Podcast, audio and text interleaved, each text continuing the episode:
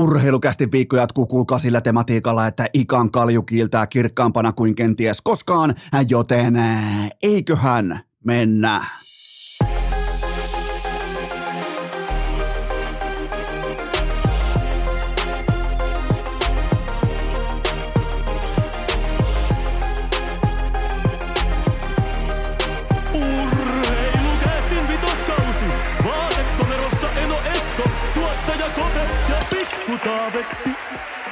Tervetuloa te kaikki, mitä rakkahimmat kummikuuntelijat. Jälleen kerran urheilukästin kyytiin on keskiviikko 12. päivä lokakuuta ja minä, tuottaja Kope ja Pikku Taavetti, meillä on syksyn ensimmäinen 235 aamu. Se on tämä keskiviikko aamu ja mä toivon, että jokainen teistä viettää sen omalla tavallaan. Äh, Virallinen tapahan katsoa NHL-tulokset, jos et sä oo ikamaisesti tai jopa Arttu Viskarimaisesti äh, tulospiilossa ja katso kaikkia otteluita erikseen VHS-kasetilta, niin äh, o- oikea oppinen äh, tarkastusjanahan menee näin, että ensin 235, sen jälkeen live-tuloksista äh, ketjukohtaiset tehot, sen jälkeen NHL-komiin, sen jälkeen syvää dataa ja sen jälkeen voimakkaita hotteikkeja pitkin sosiaalisia medioita, joten se on niin kuin se, jos tuohon viiteen askelmaan kykenee laittamaan ton paketin kasaan joka ikinen aamu, niin mä lupaan teille, että tästä NHL-kaudesta tulee kerrassaan mestariteos, muistakaa tänään 235 aamu, nauttikaa se omalla tavallanne, ää, 235 logot, tuotteet, kaikki NR-fanien huipputuotteet löytyy osoitteesta hikipanta.fi, menkää tsekkaamaan 235 koirien sadetakkia, jokaiseen lähtöön löytyy ja ensimmäinen aihe on se, että ää, onko teillä muuten sellaista kaveria, jota on yllättävänkin vaivatonta yllyttää, eikä välttämättä tarvi edes yllyttää, voi vähän niin kuin sivulauseessa mainita, että okei, No, et susta nyt ei välttämättä ole tähän, että voidaan lopettaa debatti oikeastaan tähän hetkeen, koska susta ei niinku, sulle ei välttämättä riitä tämän asian kanssa. Ja viime viikolla osa varmaan muistaa, mm, urheilukästissä oli mainontaa, että siipiveikkojen kamikatsi kastike, että se on niinku se, mikä on tavallaan se, se on tavallaan se, varsinkin miehille, se on se armeija. Sinne mennään, äh, kamikatse pullon ääreen mennään poikana ja sen ääreltä tullaan pois miehenä. Se on tavallaan se, mikä laittaa, se on se uusi armeija, jossa pystyt kuluttamaan kamikatse siipiä ihan ilman ilmeen värähdystäkään, niin kyllä mä sanoisin, että sä oot valmis paketti, joten äh, mä en tavallaan yllyttänyt ketään kokeilemaan kamikatse siipiä, koska se ei välttämättä ole pelkästään kiva, kivaa, se ei ole mukavaa, se ei ole helppoa, mutta mulla nimittäin on yksi sellainen kaveri, jota ilmeisesti on aika lailla helppo yllyttää, koska hän on kova syömään tulista ruokaa, hän on syntynyt Suomen tuolla Pohjois-Savossa Vieremän kunnassa ja hän harrastaa hiihtoa. Hän meni nyt kuulkaa Tampereelle ja tilas oikein erikseen. Jätetään nimi mainitsematta, koska mä en viitti ihan hirveästi mun niinku, läheisien tuttujen nimiä tuoda julki, mutta hän meni nyt sitten Tampereelle, kuten osa teistä varmasti Instagramista huomasi, ää, tilas, eikä yhtä, ei kahta, ei kolmea, ei neljää, ei viittä, ei kuutta eikä seitsemän, vaan kahdeksan kamikatse siipeä. Eli Vieremän Sonni kokeili kamikatsi haastetta ja mä en ole koskaan nähnyt häntä en 50 mm, hiihdon jälkeen, en minkään suorituksen jälkeen, kun on kuolaa posket täynnä ja na- naama, on, naama on ihan jopa niin kuin epätunnistettavassa moodissa maaliin tullessa, koska hän harrastaa hiihtoa, niin tuota, mm, tuli hopeet kaulaan. Tuli kamikatse voitti Iivo Niskasen. Tässä kohtaa mä voin kertoa myös paljastaa tämän suuren mysteerin. Kyseessä on Iivo, joten siellä, si- siinä missä Iivolla on mullet palannut, niin Kamika, Kamikatse siipien kanssa, niin se näytti itse asiassa ihan Heath Ledgerin Jokerilta ää, Dark Knight-elokuvasta. Oli vähän tällaista niin pitkää suupieltä, punaista vanaa, tuli kyyneliä silmistä, ja sitten siinä on vielä se pikku söpö mulletti taustalla, niin, niin kyllä me voidaan melkein todeta, että Iivo on valmis alkavaa hiihtokauteen. Kalenterit esiin jo tässä kohdin, vaikka Iivo ei ottanut tuplaveita mukaan Kamikatse haasteesta, niin kalenterit esiin sunnuntai maaliskuun viides päivä 2023 50 kilometrin yhteislähtö kaikista marmoreista Planitsa MM laduilla. Ja jos Iivolla on tässä tikissä, ja nyt kyllä ne lähtee, kohta lähtee hiihtomaan joukkue lähtee totta kai Italian ensimmäiselle äh, lumileirille. Jos Iivo on tässä kohdin jo moisella äh, sanotaanko energialla ja asenteella liikkeen, koska se, se kuvasi mulle, että en varmaan koskaan nähnyt mitään näin hauskaa videota, se kuvasi mulle tästä videon tästä suorituksesta ja äh, Kamikatsehan potkaisee, se on siinä mielessä hauska, ta, hauska tuote, siinä on skorpionipippuria, niin se eka siipihän ei sulle vielä, niin kuin, se ei ole vielä se tie ja totuus. Iivohan totesi, että no tää on ihan helppoa, että eka siipi alhaalla aloitetaan tokaan, mutta siinä kohtaa, kun se alkaa potkimaan se eka, niin kyllä tulee kiire sen tokan kanssa ja oikeastaan ei tiedä mihin menee, joten mm, Eli jos teillä on se, se kaveri, jota on verrattain vaivatonta yllyttää, niin se näköjään tapahtuu myös täällä urheilussa. Eikä nyt vähiten yllättäen sitten vieremään suunnalta, mutta kamikatse oli Iivolle liikaa toisin kuin hiihto. Laittakaa kalenteriin nyt jo merkintöjä, muuten äh, kohta on ruka, kohta alkaa hiihtokausi ja jumala, tulee hyvä, laadukas kausi. On Iivo, Perttu, Remi, kaikki, Rise, Kerttu, Kristaa, ei ole Juhaugi, se on mahtavaa, se on hienoa, Nissinen, Jasmi, kaikki, ai että, tulee mahtava hiihtokausi urheilukästi. Huomaatteko muuten, onko jopa mediakentän ainoa Italian leiriennakko urheilukästissä? Koko Suomen mediakentästä. Taitaa muuten olla. Iivo lähtee ennakkosuosikkina. Sen jälkeen siellä on sitten Mä totta kai Remi, kun mennään korkealle, Remi tulee olemaan todella kova nyt Italian leirillä ja heitetään, no siinä on oikeastaan top 2, millä nyt lähdetään, joten siinä on myös urheilukästin Italian leiri ennakko, mutta mä en oikeastaan tiedä, mihin tämä jakso on menossa, koska me lähdettiin tuosta kamikatsesta liikkeelle, mutta jatketaan kuitenkin ensimmäiseen ehkä mm, jopa ajankohtaisempaankin aiheeseen. Hypätään jääkiekon NHLään, nimittäin Juuso Välimään NHL-ura on kuollut. K-U-O-L-L-U T, eli kaksi L mukana, joutui nyt sitten kaikkien jääkiekkoilijoiden hautausmaalle Arizona Coyotesiin. Tulee pelaamaan seuraavan kautensa, vaikka saa siitä mukavan 1,55 miljoonan kor- äh, korvauksen. Hän joutuu pelaamaan liikuntasalissa paikassa, missä ketään ei kiinnosta huippujääkiekko, joten äh, jos mennään ihan putipuhtaasti posin kautta, niin meneepähän suoraan kolmospakiksi, äh, vähintään kolmospakiksi. Ja äh, Välimäki on tähän saakka NHL-urallaan laittanut kasaan yhteensä 82 ottelua, 16 tehopaunaa ja hyvin vähän jatkuvuutta sekä yksi todella paha loukkaantuminen. Otanta on pieni, mutta kaikki syvä data puhuu laatupelaajan puolesta. Mä tiedän, että tällä ei ole mitään merkitystä tällä otannalla, tällä jatkuvuudella, mutta joka tapauksessa mä haluan laittaa vaan kirjata sen ylös sen asian, että Välimäen äh, syvä data näyttää erittäin laadukkaalta. Mä voin laittaa teille vaikka IG-storiin rinnakkain Välimään ja heitetään hatusta vaikka Rasmus Dalinin kokonaistuotantograafit. Te voitte niistä päätellä ja arvuutella oikeastaan, että kumpi on kumpi. Ää, Välimäki saa nyt tosiaan kokonaan puhtaan pöydän. 1,55 miljoonaa on salary cap hitti ja tätä korvausta vastaan sellainen 82 matsia nyt Kojoteissa ja sitten RFAna uusi mato koukkuu ensi kesänä. Se on vain tässä on se suuri ongelma, että myös pelaajan oikeudet totta kai siirtyy Arizonaan, missä kellään tavallaan kukaan urheilija ei halua olla positiossa, jossa sun oikeudet on Arizona fucking kojoteilla. Mä povaan, mä heitän kuitenkin tätä roolitusta vasta ja tätä heikkoa pakistoa on muuten Arizonalla, jos Arizonalla on heikko pakisto, niin käykääs muuten katsomassa Montreal Canadiensin avauspäivän rosteria, avauspäivän pakistoa, ei hyvä luoja, mikä kuuen, kuuen, kuuen pojan klaani siellä on saatu kasattua pystyy. Ei helvetti sentään, siis NHL-taso ja tollasta puuhapetää kenttä täynnä, mutta mä joka tapauksessa tämän, tässä on kuitenkin helppo nähdä kehityskaari. Mä povaan välimäestä, että hänestä puhutaan puolentoista vuoden kuluttua World Cup-valintana – ja jos ei muuta, niin golfissa hän on nyt jo parempi kuin serkkupoikansa Sami.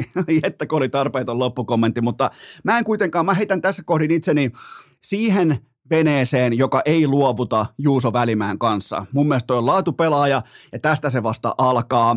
Mennään seuraavaan pohdintaan. Se on se, että vuoden urheilija 2022, se on totta kai jo tässä jaksossa mainittu, se on Iivo Niskanen, se on meillä tiedossa, mutta kenestä tulee vuoden valmentaja? Mä en muuten tiedä, miten toi vaikuttaa Iivo Niskasen osakkeisiin, että hän ei pystynyt ottamaan kuin puolitoista kamikatseja. Jos olisi pystynyt vaikka kolme ja puoli, niin tämä olisi tai sinettiä vaille valmistaa vuoden urheilijadebatti, mutta kenestä tulee vuoden valmentaja?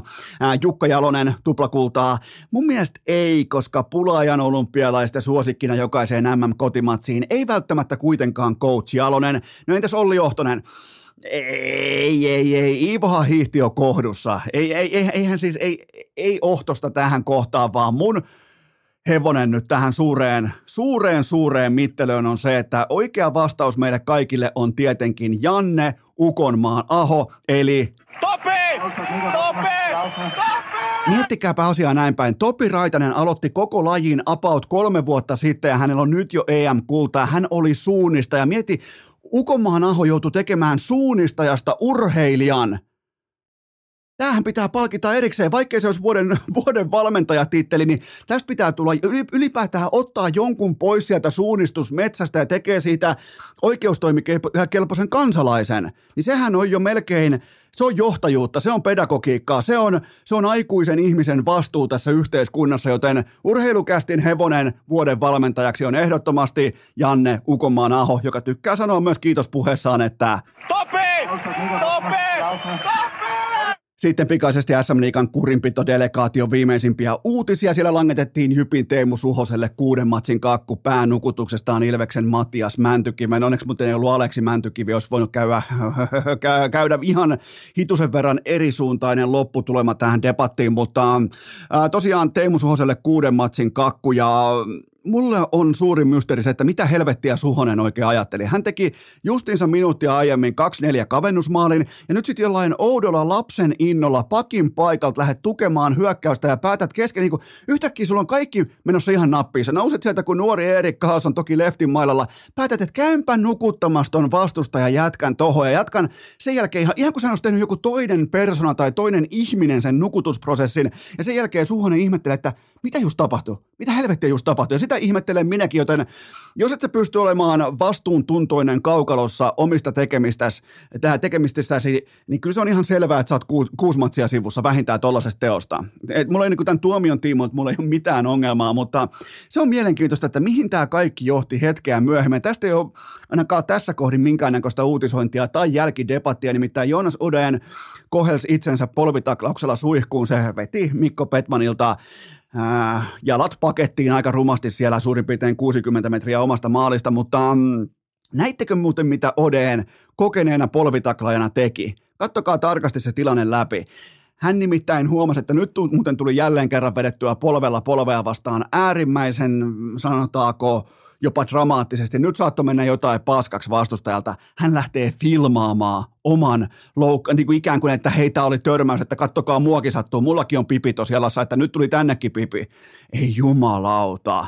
Siis se kehtaa vielä niin kuin kesken oman polvitaklaussuoritteensa, osuma tulee nyt, ja sen aivot toteaa nyt, että hei, filmaas mukana – että et, nyt kävi vastustajalle huonosti, keksi itsellesi äkkiä jotain, niin se heittäytyy jään pintaa pitelemään omaa jalkaansa, että hei, tämä oli vahinko, että, että kyllä minullakin pipi täällä olla on. Mitä jumalautaa? Mitä jeppei täällä oikein pyörii täällä kaukalossa? Vielä tuollainen pitkän linjan kokenut polvenhakija, niin, niin kehtaa vielä heittää tällaisen Reggie Miller-tyyppisen, jos se, se on sentään heittänyt kolkia hitusen verran enemmän kuitenkin kuin Joonas Oden on taklannut polvella, mutta tällä kalastelu sen tilanteen jälkeen, niin ei, tätä mä en niin voi käsittää. Suhoselle oikea tuomio, mutta minkä takia tästä Odenin tilanteesta ei puhuta mitään, koska se lähti vielä itse vielä värittämään ja lähti filmaamaan, että hei, hei, hei, hei tämä oli vahinko, että hei mäkin nyt, me, tosi paha pipi tuli perään, että kuitenkin hyvä laadukas pelaaja, sitten tällaista hevonpaskaa pitää nähdä tuolla. En käsitä, en käsitä. Mä, tuostakin pitäisi sanktioida lisää tästä Odenin polvitaklauksesta. Mutta mennään seuraavaan aiheeseen. Se on se, että oikeastaan voidaan viettää toisetkin hautajaiset samaan laskuun.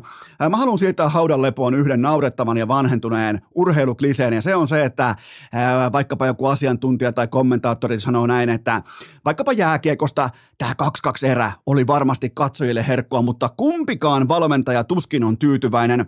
Tämä laitetaan nyt haudan lepoon, koska voidaan mennä kysymään kaikilta vaikkapa SM Liikan 15 päävalmentajalta, onko sinulle taloudellisella hyvinvoinnilla merkitystä, onko vai ei? Tekisitkö ilmaiseksi työtä vai et? Aika harva tekisi ilmaiseksi tota työtä. Niistä monet tienaa suurin piirtein tuollaista reilua sataa tonnia vuodessa, joten kun niiden rahan saapumis, niin kuin suunnan tai saapumis alkulähteen ymmärtää, niistä kaikkien pitää nauttia siitä, että kentällä tapahtuu. Totta kai ne on tyytyväisiä jos ne on tyytyväisiä vaikkapa 120 tonnin vuosipalkkaansa. Päävalmentajan tulee jatkossa olla äärimmäisen tyytyväinen, mikäli hän kykenee tuomaan jäälle viihdyttävän kokonaistuotteen. Otetaan vaikka tällä hetkellä viivelähtöjen kuningas lätkäjätkä Pekka Virta. Kymmenen ekaan matsiin SM historian vähiten tehtyjä maaleja 12. Jatkoaika selvitti tämän asian. 12 tehtyä maalia. SM ennätys. Ja ihan uskomattoman kaunis määrä viivelähtöjä ja palautussyöttöjä. Et siihen ei ole Siihen ei ole tällä hetkellä monta askelta, kun Saipan yleisömäärän ensimmäinen numero on valitettavasti ykkönen. Mistä hän johtuu? Ei se välttämättä ole menestys. Se, on välttämättä, se ei välttämättä ole vain se, että ei tule kotipisteitä tai ei tule pistepottiin lisää kolmen pisteen kirjauksia. Se johtuu siitä, että toi tuote ei viihdytä. Siellä on ihan riittävästi ihmisillä arjessa mu- muutakin haastetta, muutakin tehtävää, muutakin jännittävää kuin jääkiekko, jossa ei tapahdu mitään. Joten tämä laitetaan nyt haudan lepoon. Totta kai se valmentaja on tyytyväinen siitä, että kentällä tapahtuu jotain. Se on ihan sanomattakin selvää. Tällainen niin nollan nollan yhjääminen ei voi olla valmentajien unelmaottelu jatkossa. Nyt hereille tämän asian kanssa. Ää, pikainen keskiviikkoinen shakkikatsaus. Hans Niimanin perseeseen on kajottu. Mietin nyt, sä oot shakkituomari. Sä oot ollut alalla vaikka 40 vuotta ja yhtäkkiä sun pitää vetää kumihanskat käteen, kun kummelin tullisketsissä konsana ja tarkastaa jonkun nuoren nousevan tähden perse. Tähän on tultu sakissa itse näin niin kuin shakkipiiriläisenä mä kritisoin erittäin voimakkaasti tätä, että Hans Niemanin integriteettiä kehdataan kyseenalaistaa tällä tavalla. Yhteenveto, tämä kaikki on vain kateutta. Lajin saapuu yhtäkkiä yksarvinen suurmestari ja johan aletaan kaivaamaan perseestä vastauksia. Ei tietenkään huijannut. Totta kai on noussut lajin huipulle viikossa yhtäkkiä ranking jostain tuhannen kupeesta ykköseksi viikossa tai kuukaudessa, mitä se ikinä onkaan, mutta ihan selvä asia. Tämä ei ole mitään huijaamista, tämä on vain kateutta. Lopuksi frisbee-golfia totta kai. Uh, urheilukästi lähteet kertoo, että Iivo Niskanen on hakenut henkilökohtaisesti Niklas Anttilalta Kuopion ja tarkemmin ottaen Puijon passin pois. Uh, Suomessahan tällä hetkellä haukutaan henkeä jostain hienosta ja uskomattomasta saavutuksesta, mutta ei, ei ja vielä kerran ei, jos sä olet Puijon mäeltä kotoisin. Uh, jos sä olisit vaikka Forsasta, niin ok, jos sä olisit Raumalta tai Reisjärveltä, niin mikä ettei, mutta kun sä olet kotoisin Iivon kukkulalta, niin sä klousaat nämä diilit. Sulla on kuitenkin, ne, mitä oli, kolme kolmen heiton johto, kolmen lyönnin johto, kun lähdettiin kohti takaysiä tai mitä ikinä nyt lähettiinkään, niin sun pitää pystyä klousaa se. Ja mä annan jättimäisen arvostuksen Niklas Anttilalle siitä, että hän ei lähtenyt nostelemaan mitään divisiona viirejä kattoa, vaan hän suhtautui sokkihopeansa samalla tavalla kuin vaikka paikoinaan nuori Joni Jouhkimainen liki alaikäisenä Barcelonan EPTllä. Ja Jouhkilla on mennyt aika hyvin pokerissa sen jälkeenkin.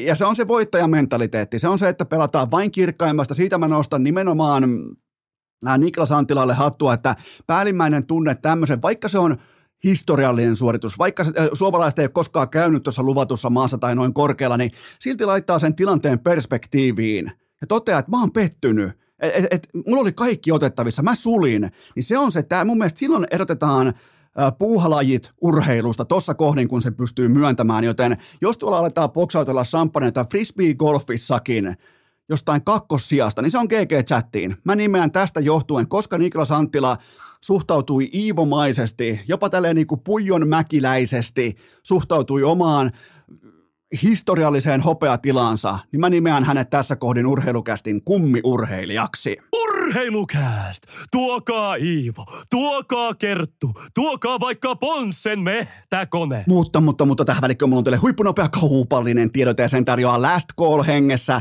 liikku kuntokeskukset. Kympin tarjous on voimassa vielä tänään keskiviikkona Huomenna, torstaina tai perjantaina se ei ole enää voimassa. Säästä 48 euroa tänään keskiviikkona. Ota se last call tarjous haltuun. Mene osoitteeseen liikku.fi. Laita kaverille viestiä, laita chattiporukkaan viestiä, laita ää, pelikavereille viestiä, että nyt on liikussa vielä alennus noukittavissa talteen. Se on 48 euron alennus. Huomenna toi sama paketti maksaa sulle 58 euroa. Tänään se maksaa sulle 10 euroa. Kumman valitset? Se on se kysymys. Kumman valitset? Menkää salille meille. Älkää unohtako laittaa toistoa sisään. Pitäkää kropastanne huolta.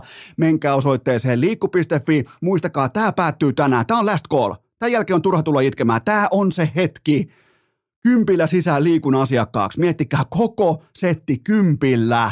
Säästät suoraan 48 euroa, menkää osoitteeseen vielä tänään, välittömästi, nyt jo oikeastaan heti viestiä liikkeelle ja nyt koko porukka osoitteeseen liikku.fi, koska huomenna on jo myöhäistä. Tähän kylkee myös toinen huippunopea kaupallinen tiedot ja sen tarjoaa Pikadelin salaattipaari treenin jälkeen. Ai että siihen mukavasti joku ehkä lohi tai kana salaatti oikein viimeisen päälle. Sinne alle vähän salaatilehtiä, siihen sitten vähän koko niin kuin monipuolista, erittäin fressiä, nykyaikaista. Se on, se on, se on kohilaa, se on kohilaa, joten vaiha säkin, jos sulla on vaikka duunipäivä, sulla on raskas duuni, niin älä käy tankkaamassa testaamassa itseä pelkästään niillä hiilarin rasvapommilla. Sen jälkeen se törmäät kello aika lailla tarkalleen 13.15 se törmäät seinään, sua alkaa väsyttää, alkaa nukuttaa, sä menet auton perälavalle nukkumaan samaan aikaan, kun pitäisi laittaa arvokkaita tunteja sisään, joten käy testaamassa Pikadelin salaattipaari, ota lohi tai kanasalaatti, et varmasti pety pelkkää laatua, freshiyttä, jaksat pitkän päivän, kun sä et törmää siihen hiilariseinään, joten käykää tsekkaamassa Pikadelin salaattipaarit, ihan ylivoimainen tuote, kaikki sijainnit löytyy osoitteesta pikadeli.fi ja nyt jatketaan Ikan perkuulaudan kanssa. Urheilukääst! Sitten farkkutakkia ojennukseen, kolitsihousut ryhtiin ja kopukkaa kangistumaan, sillä ikan puuradioon syttyi punainen valo. Se on kuulkaa keskiviikko ja sen tarkoittaa sitä, että Turun komein mies on jälleen täällä. Ika Lehkonen, Ikan perkuulauta. Meillä on ensimmäinen aihe tulee olemaan se, että valmentajat, ne ei koskaan seuraa, kun niitä kysyy, ne ei koskaan seuraa mitään mediaa, ei keskustelupalstoja, ei somea. Ika Lehkonen, ootko itse aikoina coachina, ootko seurannut mediaa tai vaikkapa keskusteluita? Pikkasen sivusilmällä alkuaikoina, mutta sen jälkeen niin mä pistin totaalisesti sen sen niin kuin, pois mun verkkokalvoilta niin, ettei se missään nimessä vaikuta mun tekemiseen. Ja tota, no, kun mä oon luentoja käynyt pitämässä ja sitten mä mentoroin noita uusia nuoria, valmentajia, niin mä oon antanut niille yhden tärkeän ohjeen. Älkää missään nimessä seuratko mediaa, koska se antaa teille vähän väärää kuvaa ja se vaikuttaa teidän päätöksentekoon. Ja Mä oon nähnyt sitä Pohjois-Amerikassa ja kiistaton tosiasia, että kyllä mä uskon, että suurin osa suomalaisista liikavalmentajista ja mestisvalmentajista lukee, lukee mediaa ja lupe, lukee jopa keskustelupalstaa. Että kyllä se aikamoista moista itsensä kiusaamista on. Miten, tota, miten se voi ilmetä siinä omassa arkitason työssä, arkitason valmentamisessa, kun sä otat vaikutteita, sanotaan vaikka mediasta, somesta tai jopa keskustelupalstoilta, niin, niin miten se voi vaikuttaa sun arkeen siellä, kun pitäisi pystyä valmentamaan joukkue? Anna mulle joku vaikka esimerkki tai jotain uhkakuvia. No ensinnäkin, jos sä pystyt luomaan itsellesi sen valmennustiiminsä kanssa, niin, niin miten mun mielestä pitäisikin tehdä. Totaalinen kupla siihen ulkopuolella tuleviin ärsykkeisiin, koska ne ihmiset ne ei elä, elä siinä arjessa, ei missään nimessä ne, jotka antaa sieltä ulkopuolelta vaikutteita, niin se homma menee sillä että jos sä rupeat ottaa sieltä, niin sä saat ihan vääriä ratkaisumalleja, sä rupeat reagoimaan väärällä tavalla, sä rupeat miellyttämään ulkopuolisia ihmisiä, ja, ja siinä on sitten monta, monta kuoppaa sen jälkeen matkalla, koska pelaajathan aistii sen, eikö niin? Kyllä että sä otat vähän hernettä median puolelta, ahaa, toi meidän coachi lukee, ahaa, se tekee mediaa miellyttääkseen määrättyjä ratkaisuja, ja ne ei yleensä paljon. Ja sen takia, niin kun, että jos sä pystyt elämään siinä kuplassa, niin sä teet oikeasti niitä ratkaisuja, mitkä palvelee sun joukkueita. On ne sitten oikeita tai vääriä, mutta ne on ainakin sun ajatuksia. Se on sun valmennustiimin ajatuksia. Kun te olette sparrannut sitä pel- peliä, niin, tota no, niin silloin siinä on aitoa tekemistä. Toi on erittäin täsmällisesti todettu, koska kaikki työyhteisöt aina perustuu siihen perusajatukseen, ostatko vai myytkö. Kun sulle myydään jotain, niin ootko vilpittömästi, että hei, välittömästi käsi pystyy, mä ostan, koska sellainhan vaikkapa menestyvän yhtiön, menestyvän urheiluseuran, mikä tahansa kulttuuri pitäisi olla, että kun sulle myydään, kun se coachi myy jotain, sen pitää olla vilpitön tuote ja pelaajien tässä tapauksessa tai työntekijöiden, niin käden pitää olla aidosti pystyssä, että hei mä ostan. Ja heti kun siinä on ulkopuolisia vaikutteita mukana, niin se, se toimisto, se koppi, mikä tahansa jälleen kerran työyhteisö, niin se aistii heti sen, että hei, toi ei muuten nyt tule vilpittömästi. Tämä myyntitarjous, tämä ei ole vilpitön, joten mä mä en ole varma, että ostanko mä. Ja heti lumipallo lähtee pyöriin väärään suuntaan. Joo, ja mä eilen vielä tähän lopuksi vielä sellaisen, että kun mulle coachit soittaa jostain, että, että mikä tuossa meidän pelissä niin kun pätkii, mikä siinä on ongelma, voisiko se katsoa, niin mä joudun minimissään kolme viimeistä peliä katsoa tosi tar- tarkasti. Ja mä joudun tekemään ihan älytön määrä muistiinpanoja. Mä joudun kerran uudestaan videota taaksepäin. Mä joudun miettimään tosi tarkkaan kolme peliä ainakin. Yleensä se on semmoinen viisi peliä taaksepäin, mitä, mitä mä käyn. Ja sitten mä heitän niitä omia ajatuksia, omia juttuja. Ja ole hyvä, jos siinä on jotain tarpeellista, niin poimi siitä näitä mun ajatuksia. Eli, eli kun katellaan ulkopuolelta, niin tämmöiset heitot, miten me nähdään, niin nämä on oikeastaan niin kuin mielikuvia, millä tavalla me nähdään mitä pitäisi tehdä, eikä ne ole missään nimessä niin kuin välttämättä sille joukkueelle niitä oikeita vastauksia. Mutta silloinhan se on sentään tilattua konsulttiapua ja siinä on selkeä, niin kuin, miten voisi sanoa, valtaisuuden, mutta jos sä itse meet koukkiin jostain keskustelupalstoita, niin sä oot silloin jo, sä oot joen vietävänä sä oot ihan täysin siitä, että Moretso on pelkkää oikeastaan pulkkamäkeä sen jälkeen. Miten tota, minkä takia tästä illuusiosta halutaan pitää aina kiinni, että me ei, me ei lueta mediaa, me ei lueta palstoja, me ei lueta somea, vaikka kaikki tietää tiettyjen pyhä coachien, vaikka SM päävalmentajan retoriita, retoriikastakin pystyy jo aistimaan, että ne on jopa tietyn jutun, tietyn kohdan lukenut, niin minkä takia siellä pitää sitten vielä esittää siellä mediassa vastapalloon? se on hyvä kysymys. Ja sitten esimerkiksi tämmöinen aika hauska, jos jatketaan vielä tätä keskustelua, niin tämmöinen kontrollilähdöt, eikö niin? Joo. Pitää kiekkoa kierrättää määrätyn verran, eli puhutaan siitä, että toinen pistää ne räpit. Et, et kun mediassa puhutaan paljon, niin ei ole kiekkokontrollia riittävästi pelissä, niin joku mediassa pelataan sellaista, niin auta harmias, niin seuraavalla viikolla kyllä sitten ruvetaan lähteä niitä kontrollilähtöjä viivelähtöjä jätetään se nopea pelaaminen totaalisesti vähän pienemmälle mallille. se on muuten, siihen voin luvata, että tota, silloin alkaa olla aika tuhtikin tappio taululla, jos aletaan miellyttämään kolumnisteja tai analyytikoita. Silloin ollaan syvällä kusessa. Joo, se pitää paikkansa kyllä. Okei, mennään ensimmäiseen varsinaiseen aiheeseen. Hypätään jääkekon NHL ja lyödään tavallaan niin kuin munat luukkuun kaksiosaisella pohdinnalla. Tämä on muuten Ika sulle mielenkiintoinen, koska tämä vaatii myös kehityskaaren jäsentelyä. Ja en mä sano kuitenkaan ennustavista, ennustamista, vaan sen, että mistä nämä pelaajat lähtee nyt ikään kuin ponnistuslaudalle ja mihin ne hyppää, kun on ensi kesä. Joten kysymys kuuluu näin, että ää, mikä on Suomen NHL-pelaajien top kolmonen juuri nyt ja mikä se on kesäkuussa – 2023. Ää, mun mielestä näistä tulee useimmiten hyviä ja perusteltuja keskusteluja. Mulla tällä hetkellä on Parkov, Rantanen, Aho, ja mä arvelen, että kesällä mun ennusteen mukaan Juuse Saros, Miro Heiskanen ja Sassa Barkov tulee olemaan top kolmonen, niin anna, anna sun osviitta siitä, ja tässä nimenomaan haetaan sitä, että keltä otetaan niitä suurimpia kehitysaskelmia. Selvä, vähän rapala. No mä lähden ykkönen on tällä hetkellä Rantanen. Joo. Täytyykö mun perustella sitä? Ei, ei tarvi. Meillä on aika paljon näyttöä Ranelta. Ranelta tähän sanotaanko, sanotaanko viimeiseen kolmeen vuoteen ainakin. Niin tota... No viime vuosi ja, ja viime vuonna niin se sai tuommoisen sormuksen siihen käteen. Oli muuten hieno. O, oli, käyväs nopeasti läpi. Herra Jumala, kun ne avaa sen boksin, niin siinä lähtee se voiton hetki nauhalta pyörimään. Mul, siis oli varmaan yksi hienoimmista sormuskoteloista ja sormuksista, mitä mä oon äh, amerikkalaisen urheilun historiassa nähnyt ylipäätään. Joo, mutta kyllä se aikamoisen työn takana on ollut, ja nyt kun puhutaan vielä Coloradosta, niin hei, ne on tullut sieltä kellarista ylöspäin. Ja hei, ne on pitäytynyt sen Bednarin kanssa juuri tuossa gameplanissa, mitä ne on tehnyt. Ja, ja tota, no, niin ei, ei ole paljon miellytelty analyytikkoja tuossa matkan varrella, mitä ne on touhunut. Sen takia tämä on aika hieno tarina loppuviimeksi. Ja sitten se kulminoituu vielä tuohon sormukseen. Ja nythän niillä on sitten eka peli, kun pelaa Sikakoa vastaan, niin se viiri nousee kattoon aika hieno. Se on, Eli se Rantanen on, aika helppo persoona. Joo, Rantanen on helppo.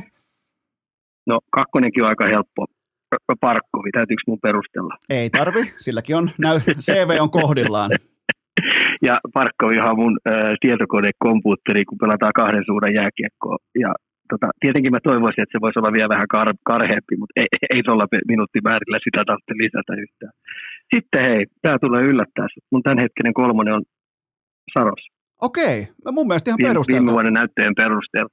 Viime vuoden näyttöjen perusteella ihan puhtaasti se, että silloin kun hätä oli suuremmillaan ja seura rupesi miettimään, että aloitetaanko jälleenrakennus, ruvetaanko jätkiä myymään, ketä pistetään lihoiksi, ruvetaanko nuoria pelaajia sisään, niin siinä juuri siinä vaiheessa, kun toimistolla istuttiin ja aikuiset ihmiset, toimiston viisaat Itämaan tietäjät nuijivat päätä yhteen, niin Saros päättikin, että mä en muuten häviä enää yhtään peliä. Se veti sellaisen, sellaisen ranin siihen niin sanotusti, että ne voitti ihan älyt, määrä pelejä. Siinä sitten kyljessä sitten ykköskenttäkin rupesi tekemään tehoja siellä ihan Duseinit ja kumppanit. Niin, tota no, niin se korjasi sen, että tota no, niin, Nashville meni pudotuspeleihin. Ja tosta, mm. otetaan vielä Juusesta nopeasti kiinni sen verran, että useimmiten MVP-luokan pelaajan arvo selviää vasta sillä hetkellä, kun se ei ole käytettävissä. Ja tuli muuten aika selväksi tuossa playereissa. tuli jo. Tuli. Ja sitten mulla on jokerina heidettävä tietenkin, että tosiaan nyt Aho ulkopuolelle, mutta Aho, Aho tota noin, niin on sen verran seppä, että se, kyllä se kestää olla nelonen. Kyllä se kestää, kyllä se kestää ja sillähän ei ole mitään Spotifyta eikä mitään nettiäkään. Se on muuten vähän kuin Ika. Sillähän ei ole siis, se ei käytä mitään somea tai kuuntele podcasteja tai mitään, niin sehän ei edes tiedä, mitä me täällä sanotaan. Saattaa se jotain, eh, varmaan Esko, Eskon ja tota, no, niin, tätä ää, Putkola ja kumppaneiden jutua niin lenkillä kuunnella. Se, mm. se, niin, se voi, se voi toki olla, että Aholla on tällainen fetissi, mutta tota, mä, mä tykkään sun tästä nykyhetken top kolmosesta, mutta en, entäs sitten ensi kesänä? Ai, tämä menee toivelistaa. Ja toivelistaa, niin mä, mä heitän ykköseksi, ykköseksi toivelistalle parin. Aho Teräväinen. Joo, okei. Okay. Tykkiparivaljakko, joka tekee tykkikauden. Toi kuulostaa, mm. kuulostaa Stanley Cup-odotuksilta. Mm, joo, se kuulostaa siltä, että tota, teräväistähän aliarvioidaan kaikissa jutuissa ja, ja, ja kaikki muut aliarvioista paitsi Lindamore. Se on heidän semmoinen suunnannäyttäjä silloin, kun pitää tehdä jonkinnäköisiä määrättyjä pelillisiä liikkeitä, niin teräväiseen yleensä katseet kiinnittyy tiedoksi ihmisille. Sitten toivellistalla on tietenkin, kukapa meistä ei toimi se Patelainen. Joo. löytää Goodron kanssa saman tien, Johnny the Goodron kanssa, niin löytää järjettömän connectionin ja ne pelaa ratiritin jääkiekkoa ja torpedoi ilta toisensa jälkeen joukkueita katolle. Toi on hyvä poiminta, mä tykkään tuosta, entä sitten lisää? Heiskanen, Heiskanen nousee nyt siihen arvoon arvaamattomiin, että se rupeaa haastamaan Makarin. Loistava poiminta, koska Heiskanen on tällä hetkellä ainoa Dallasin sellainen eturivin kiekollipaakki nyt totta kai kun Klimperi lähti Anaheimiin, niin nyt on, nyt on se aika. Mun mielestä nyt on, että nyt, Joo, ja mu, sitten, jo, mä, mä otan vielä tähän lisää sen verran Heiskasesta, että nyt ikään kuin potentiaalin toiveet kääntyy vaatimuksiksi tässä kohdin. Joo, ja tota, siinä on kuitenkin silloin kuitenkin se Klimberi lähti nyt siitä vähän häiritsevänä puolelta pois. Ja jos se vielä pääsee sille niin sanotusti vasemmalle puolelle, ettei sen tarvitse uhrata itseään oikealle puolelle ole, vaikka hän tykkää pelatakin siellä. Mutta niin, että se pääsi vähän operoimaan sillä, että on nämä kämmenet niin sanotusti oikealla tavalla pakkiparin kanssa niin, että se saa sieltäkin vähän apuja, niin ehkä sitä kautta tulisi sit lisää, lisää kaiken näköisiä juttuja. Ja sitten mä heitän jokerina Noniin. kolmikon.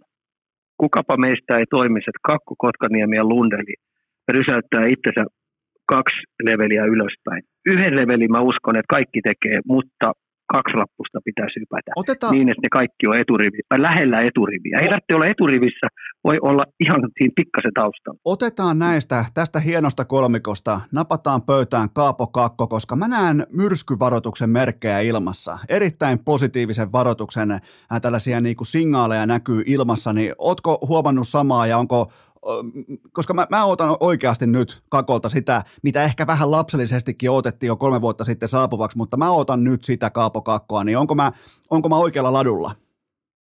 Oot sä oikealla ladulla, että me tullaan Kaapon kohdalla ihan puhtaasti, onko sen pohjat nyt niin riittävän kovat, että se jaksaa pelata tuolla parhaalla tasolla niin 70 peliä.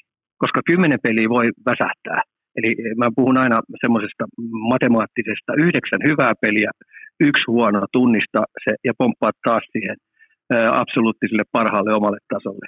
Ja sitä mä nyt otan, odotan Kaapolta, mutta jos se sippaa, niin sitten tulee Galantin kanssa ongelmia. Mulla on hyviä uutisia Kaapo Kakosta. Mä just katon tällä hetkellä avauspäivän, en ainoastaan kokoonpanoa, vaan ketjusommitelmia, niin Chris Kreider, Mika Sipanejaad ja Kaapo Kakko, ykkösketju. Joten tota, on, on erittäin, ja muuten Ika tällä jatkokysymys, pidetäänkö Kaapo Kakkoa jopa näyteikkunassa?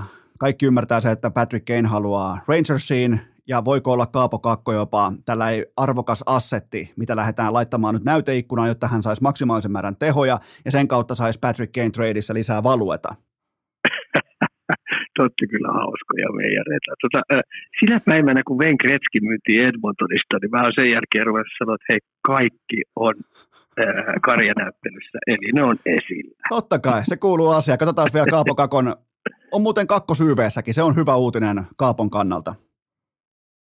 On se tietenkin kakkosyyveessä, ne pyörittääkin kakkosyyveitä, mutta siihen se Rangersin ylivoimahan oli viime vaihe järjettömän kova. Ei siihen vaan mennä, ellei tule loukkaantumisia. Näin se menee. Et siinä on itse asiassa ihan hyvä kakkosylivoimallakin operoida, että kyllähän toi Galantti on sen verran kova seppä, että jos ykkösydinvoimalla vähän takkuilee siinä ja ne vetää vähän laiskasti ja tulee vielä omiin, kun alivoima lähtee hyökkäämään, niin ottaa niitä vähän YV-aikaa sitten pois. Okei, eli me molemmat otetaan vahvaa sesonkia Kaapo Kakolta. Mun mielestä se oli sun nämä kaikki poiminnat oli aika realistisia. Tota mä, tota mä arvostan jo nyt, että sä laitoit Juuses Haroksen tuonne suoraan top kolmoseen. Mulla se on vasta nousevien Joo. listalla ja mä, molemmat otetaan Heiskaselta tykkikautta ja kaikkihan me tiedetään jo, että voihan me tälleen niin kuin, kyllähän me voidaan niitä väritellä, että sinne tulee nyt sitten kesällä, ensi kesän siellä on vaikka sitten, siellä on vaikka kakkoa, siellä on vaikka teuvua, mutta kyllähän kaikki tietää, että kyllähän Rane Parkovi, Aho kumpa, että kyllä niitä on helvetin vaikeaa kääntää katolleen tuolta top kolmosesta. On, ja sitten kun tässä jäi nyt yksi tämmöinen nimi mainitsematta, Hintsi, ei se vahingossa jäänyt.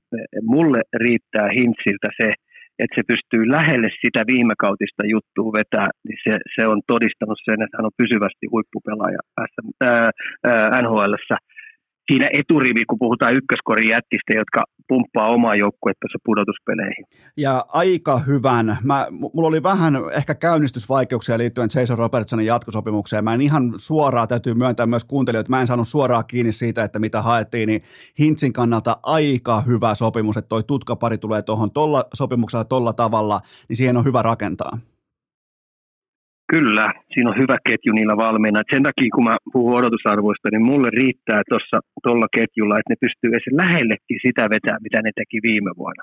Koska kyllä ihan oikeasti sieltä täytyy taustaltakin nyt vähän tulla apuja, jos puhutaan Dallasista, siitä, että ne rupesivat pärjäämään pikkasen paremmin, mitä viime vuonna. Se oli vähän semmoista nilkuttamista viime vuosi.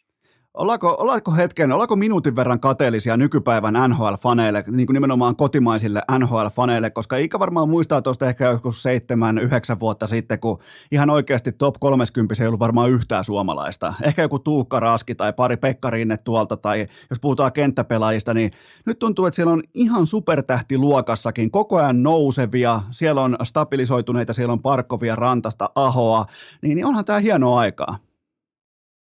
Joo, ja on semmoinen yleinen kysymys, mitä mut kysytään, kun mä menen Pohjois-Amerikkaan. Mä oon jostain kumman syystä oppinut sitä mediaporukkaa tuntemaan sieltä noilla Stanley Cupin risteilyllä, kun me ollaan päästy sieltä tekemään Suomeen lähetyksiä, niin mä oppinut tunteen, niin yleinen kysymys, mitä ne kysyvät, että mikä helvetin tehdas teillä pienellä Suomella siellä on, kun te pystytte tuottamaan ton tyylisiä pelaajia, niin kuin NHL kärkikaartiin. Niin mä sanoin, että puhukaa veijarit, että jos meillä olisi joku tehdas, eikö niin, niin mitä Venäjällä tuotetaan koko aika, määrättyjä urheilijoita, niin kaikki on samasta muotista, niin ne olisi kaikki samanlaisia. Kun sä katsot meidän kaikkia pelureita, niin kaikkihan on erilaisia. Kyllä. Kaikki on Aho, Parkkovi, Rantanen, Heiskanen, Lindel, äh, Lundel. Niin kun meet sitä listaa läpi, niin me ollaan niin samperi onnellisessa asemassa, että nämä jätkät on itse löytänyt tietynlaisen reitin, ne on kiinnostunut tuosta pelistä, niillä on tullut intohimo, ne on tullut uteliaaksi ja niillä on tullut tämmöinen oma elämäntapa, intiaanimainen toiminta, että ne kehittää omanlaisen, omanlaisensa yksilön itsestä. Niin meillä on meidän maajoukkueen päävalmentaja, jos kohdataan, kohdataan niin World Cupiinkin joukkuetta, niin kyllä se aika kivassa tilanteessa on, että keskikaistaa löytyy erinäköisesti äijää, laidoille löytyy erinäköisiä äijää, puolustukseen ja maalivahtiosastoon löytyy, ja kaikki on erityylisiä. Rakenna siinä sitten kuule ihan mukava semmoinen permanentti erityylisestä jääkiekosta, mikä pystytään roolittamaan lähes timanttisesti. Toi, on, toi kaikki pitää paikkansa ja mietipä päävalmentajan valintoja World Cupia, kun laitetaan miettiä vaikka, että jos Roope Hintz on kolmosentteri, niin kyllä on aika laaja materiaali, että et, et, ja keskikaista nimenomaan, niin kuin sanoit, Barkov, Aho, Hintz ja vaikka Lundell, niin, niin siinä, siinä alkaa ihan oikeasti Kanadallakin alkaa pikkusen puntti tutisemaan, että millä maalla on paras sentteri, sentteri kavalkadi. Joo, ja kun, kun nämä kaikki suomalaiset huippupelaajat, niin ne ymmärtää tämän pelin vaateen, mikä on silloin, kun ruvetaan pelaamaan maalin pelejä, niin ne ei kyllä fuskaa hyökkäyssuuntaan. Kyllä ne tietää sen, että kun tuolta tulee Kanada, tulee, tulee Ruotsiin vastaan, niin tota, millä tavalla ne saa ne katolle. Ja sitten se nälkä, voittamisen nälkä on niin joukkueena, siis mun mielestä se on ihan eri levelillä ja eri lähestymistapa, mitä kärkimaat World Cupissa tulisi Suomea vastaan pelaamaan. He haluaa pelata edelleen tämmöistä tämmöistä tähtisade loiste jääkiekkoa, missä niin artistille annetaan älyttömästi tilaa ja se ei sitten kuitenkaan paras yhdestä ole se paras lähestymistapa. Okei, hypätään NHL pelas nyt viikonloppuna Euroopassa, niin kuin me molemmat tiukasti katsottiin sinä sekä kotona että myös Ylen studiossa ja mä pelkästään himassa. Ää, tota, ihan nopeasti, NHL Euroopassa, onko tulevaisuutta vai ei? Ja puhutaan pelkästään siitä tuotteesta, joka on siellä jäällä. Ehdottomasti on, että kyllähän NHL haluaa ilman muuta niin Eurooppaan saada entistä enemmän niin markkinointijalansia ja se on ihan selvä matikka, mitä ne käy, että ne haluaa enemmän ja enemmän tulla tänne kyllä pelaamaan ja myymään tota lajia. Et me ajatellaan, muistat mitä NFL teki. NFL pelaa nyt lähes järjestäen, vaikka heillä on 16 runkosarjapeliä siellä, niin edelleen näyttää, että ne tulee entistä enemmän pelaa viikonloppuna yhden pelin tänne. Ne on laskenut sen, että ilman muuta heidän täytyy tämmöistä pientä lajia, marginaalilajia, niin saada levitettyä, niin NFL ja jääkiekko samassa jutussa, niin kyllä ne tänne tulee ja to, uskon, että tulee enemmissä määrin. Mulla on yksi ongelma tämän kanssa ja se on se, että ei tultaisi ihan näin alkukaudesta, kun muut joukkoit on vielä training campillä, vähän vielä käynnistelee, varsinkin tähtipelat. Kaikkihan tietää sen, että kun tähtipelaat, kun kausi alkaa, niin, niin nehän ei välttämättä tuu luukuista ulos ihan vielä satapinnasella suorituksella. Niin jos tultaisiin, me nyt tullaan näkemään vaikka kuukauden kuluttua Colorado Avalanche vastaan Columbus Blue Jackets Tampereella, mä povaan huippuluokan otatusta verrattuna tähän, mitä me nähtiin nyt ymmärrettävästi Prahassa? Joo, olla sen verran armollisia, että että mä uskon, että he tulee kyllä täällä alkukaudenkin pelaamaan täällä ensimmäiset pelit. Että että ne on laskenut sillä määrätyt organisaatiot, että ne sais sen training campin viimeisen viikon, kun ne puhuu team buildingista, eli sen joukkuehengen ja joukkueen rakentamisen, ne saa viikon rauhassa – vetää niitä dinnereitä, istua videopalavereita, käydä se pelitavallinen läpi, koska siinä vaiheessa, kun ne tulee Eurooppaan, ne pystyy pikkasen aikaisemmassa vaiheessa pudottaa jätkiä tuosta pois, jotka ei lähde siihen koneeseen. Koska muuthan pudottaa sitten neljä, viisi päivää, kolme päivää en, äh, ennen kuin sarja alkaa, niin pudottaa sitten viimeiset pois. Me huomattiin nyt, että sunnuntaina putos viimeiset jätkät Kyllä. monesta joukkueesta, lähti farmiin, sitten ne loi sen koko joukkueen eh, kasaa siinä vaiheessa, niin se, ne saa sitä kautta sitten rakennettua tuota joukkuetta vähän tiiviimmäksi. Ja nyt kun me ollaan vähän armollisia siitä, että tuo pelin tasohan ei ollut ihan häppöinen. Pelitavalliset jutut oli aika alkeellisia, tai siis alkuvaiheessa. Avauspelaamiset oli vähän niin ja näin, kyökkäysten päätökset, rakenteet niin ja näin syöttöketjuja juuri nähty. Ensimmäinen peli oli ihan tunnustelu, nyrkkeilytermejä, ja sitten toinen peli ja ruvettiin jo sitten vähän kamppailemaan. Niin ollaan sen verran armollisia, että, että tota, no, niin tosta toi peli lähtee paranemaan kyllä varmasti.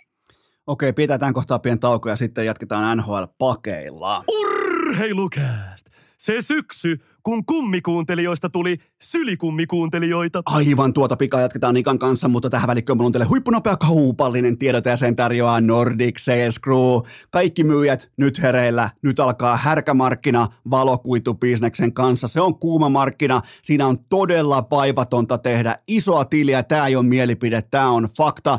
Muutama iloinen fakta nimenomaan Nordic Sales Crewn vapaasta työpaikasta. Nyt varsinkin te kokeneet myyjät, te jotka olette vähän leipiintyneitä nykymyyntityöhönne, hakekaa NSCltä paikkaa, koska se on saatavilla. Miettikää näitä faktoja. Jokaisesta tehdystä kaupasta maksetaan provisio toisin kuin liian usein tällä alalla. Keskimäärin myyjä tienaa tässä kohdin kolme ja puoli tonnia kuukaudessa ja kaikki käydät on nousussa. Parhaat, myy- parhaat myyjät totta kai huitoo tuommoista kahdeksaa tonnia kuukaudessa.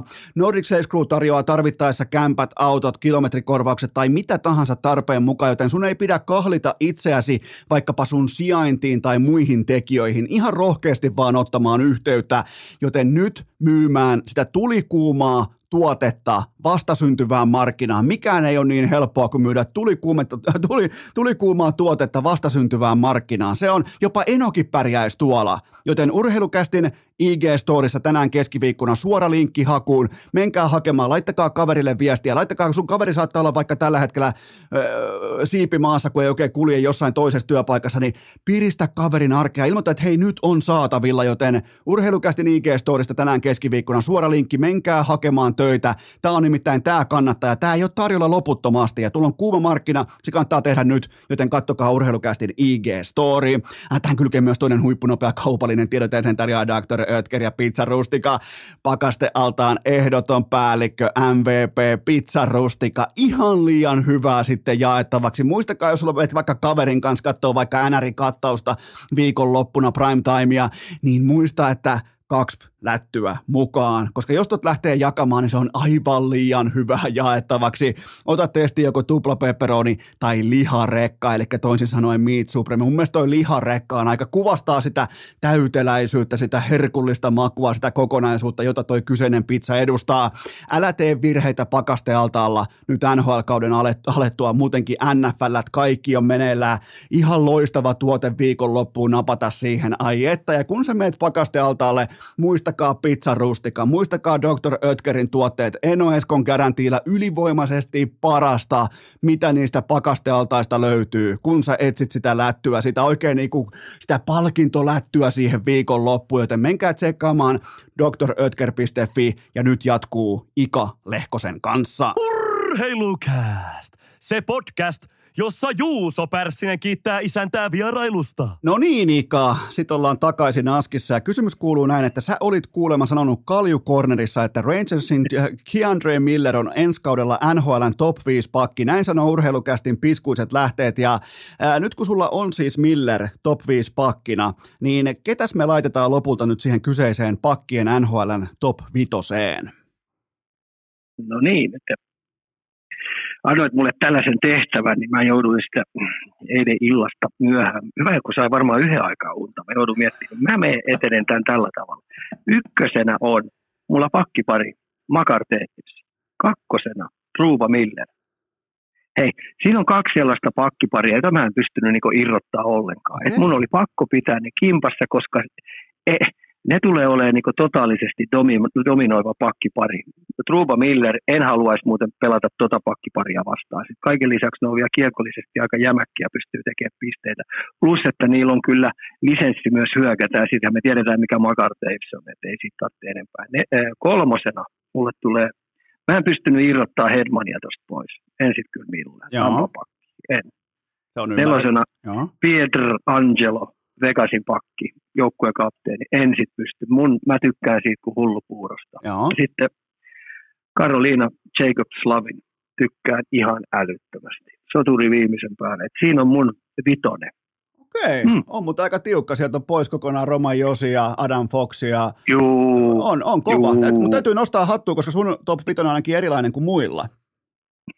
Varmasti on, mutta tässä on joku, sä huomaat, että, että mä oon vähän tämmöinen vanhan liiton ja mä oon tämmöinen suttarityylinen tyyppi, joka tykkää tämmöisestä vähän karheammasta jääkiekosta, niin se on vähän rakennettu sillä lailla. Mutta to... totta, hei, ykkös, ykkös, ykkösen oli tämä pakkipari Makar Davis, että siinä on vähän artistimaisuutta. Joo, mutta on ihan hyvä, että sä niin tavallaan otat noin pakkipari kerrallaan ja sitten sen jälkeen vasta yksilöitä, niin se tuo perspektiiviä siihen, että minkä takia, eihän siis Miller ei todellakaan ole mä sanoisin, että se olisi ehkä jossain top 15 yksilönä, mutta sitten kun se ottaa mukaan kontekstiin, mukaan kontekstiin niin, niin mikä ettei. Ja mun mielestä sun argumentti on ihan kohdallaan, niin mä ostan sen. Koska kyllähän tästä jäi, niminä mm. tästä jäi kovia sivuja, kuten vaikkapa, mä muuten ootan ihan sivumenen sanoin, mä otan Adam Foxilta Norris kautta. Mä laitan Norrikseen laitan ra- riman. Se on mun mielestä koko NHLn paras quarterback kiekollisesti antamaan avaavia syöttöjä. Mä laitan siihen todella kova odotusarvon, mutta joka, tapauksessa, joka tapauksessa tämä, että kovin nimi jäi pois, mutta ainakin toi niinku argumentti pitää. Hmm? On se kunnossa, Ika on kunnossa, eli niinku onnistu... Ei, sä, sä, mä sain sut vähäksi aikaa hiljaiseksi. Ei kun, ei kun tässä kävi pikemminkin näin päin, että mä koitin vähän niin kuin alkaa latailemaan sua bussin alle, mutta niin sä, vaan, niin sä vaan väistit renkaat ja tulit sukkelana poikana sieltä alta. Hmm. On se, on se, Ika on tikissä. Mutta hei, otetaan seuraava aihe ja se on se, että ää, me puhuttiin suurin piirtein kaksi viikkoa sitten, että Raipe ei mitenkään tule keikuttamaan Jouko Myrrän asemaa Ilveksen peräsimessä ja ää, tästä huolimatta tai tähän mitenkään liittymättä niin kuin huomattiin, kaiken piti olla balanssissa ja me allekirjoitettiin se, että tämä on vain tällainen lisäys. Mutta mitä on oikein tapahtunut? Mitä sanoo Ikan tiedot? Mitä sanoo Ikan vaisto? Että mitä Ilveksessä tapahtui? Nyt se on tällä hetkellä Antti Pennanen päävalmentajana? Ouch, joo. Et tota, jos ajatellaan niin tietenkin Raipen kautta se, se juttu, niin me tiedetään millainen tyyppi ja millainen ihminen Raipe on, ettei kahta sanakaan. Et se joutuu nyt vähän ajoituksen kautta niin harmilliseen tilanteeseen. Ja tietenkin täydellisessä maailmassa, jos kerran johto on tota miettinyt, tai sitten se on tullut niin yllätyksenä, että heidän piti jotain rysäyttää tuossa, jotain tehdä. Ja he halusivat sellaisen rastin, että tota noin, tänä vuonna tuo pelipiä pikkasen tuosta piirun verran paranee, ja, ja saadaan seuraavan, seuraavallekin projektille niin, niin sanotusti lentävä lähtö, niin mun mielestä Raipe jäi nyt tässä pikkasen vähän niin kuin jalkoihin. No, mm. mutta se on mitä se on ja, ja se on mitä se on, ja kyllähän Raipe kestää niin kuin se mies, mutta tota noin, niin mä en millään jaksa uskoa sitä, että että tota noin, niin Raipe olisi tiennyt tämän, että se, mutta toi ajatuks, ajatuksen kannalta, niin toihan meni ihan täysin, et, e, e, e, en usko, että Ilmeksen toimistossa on kuullut sellaisia ihmisiä, että ne on päättänyt, että me pistetään kahdeksi viikkoa toi tuohon vähän kellumaan, ja sitten siinä vaiheessa, kun ollaan saatu toi CHL-peli tuossa pelattua, niin sitten otetaan pennanen sisään. En mä usko, että tuossa on noin tapahtunut. Tuossa on vaan tapahtunut palaverin jälkeen sillä lailla, että ne on mm, viisaat miehet siellä sen CHL-pelin jälkeen istuneet siellä ylhäällä ja ajatellut, että me tarvitaan nyt suunnanmuutos, uusi startti, meillä on hyvä joukkue, me halutaan jo seuraavalle vuoden rakentaa, että me saadaan palkattua uusia pelaajia Pennasen kautta siihen seuraavan vuoden, eli saadaan jo muodostettua se valmennustiimi hyvissä ajoin, koska Ilveksen suuntamerkit näyttää kaikki ylöspäin ja lompakkokin näyttää rupeaa olemaan ihan timattisen hyvässä kunnossa, niin ne tuli tähän päätökseen. Ja sitten on soittanut sieltä pelin jälkeen Pennaselle, että kuule, sun projekti muuten alkaa nyt, otakko vai jätäkö? Hmm. Tämä on hyvin mielenkiintoinen keissi, koska mä voisin oikeastaan lähestyä kahdella eri tavalla. Toinen on se, että mun on, mun on vaikea saada siitä kiinni, että mistä saattoi johtua tällä niin kuin, tiukka aggressiivinen linja, nimenomaan myrrä pois nyt. Tällä sekunnilla, ovi on auki, poistu, ota kamat mukaan, lähde välittömästi, et saa tavata pelaajia, niin olisiko voinut käydä sillä tavalla, että Jouko Myrrällä olisi jo diili erään toisen tamperelaisjoukkueen kanssa ensi kaudesta, ja tämä olisi vuotanut ulos – ja on lähdetty tekemään muutoksia välittömästi. Onko, onko tämä taas pelkkää foliohattukamaa? Vai kun sä heidät tuolla lailla, niin hei, aika mielenkiintoinen. Kyllähän, hei, mehän rakastetaan salaliittoteorioita. Koska mä en pysty, Ika, Ika, Ika, Ika, mä oon jo 38-vuotias, mä oon iso poika.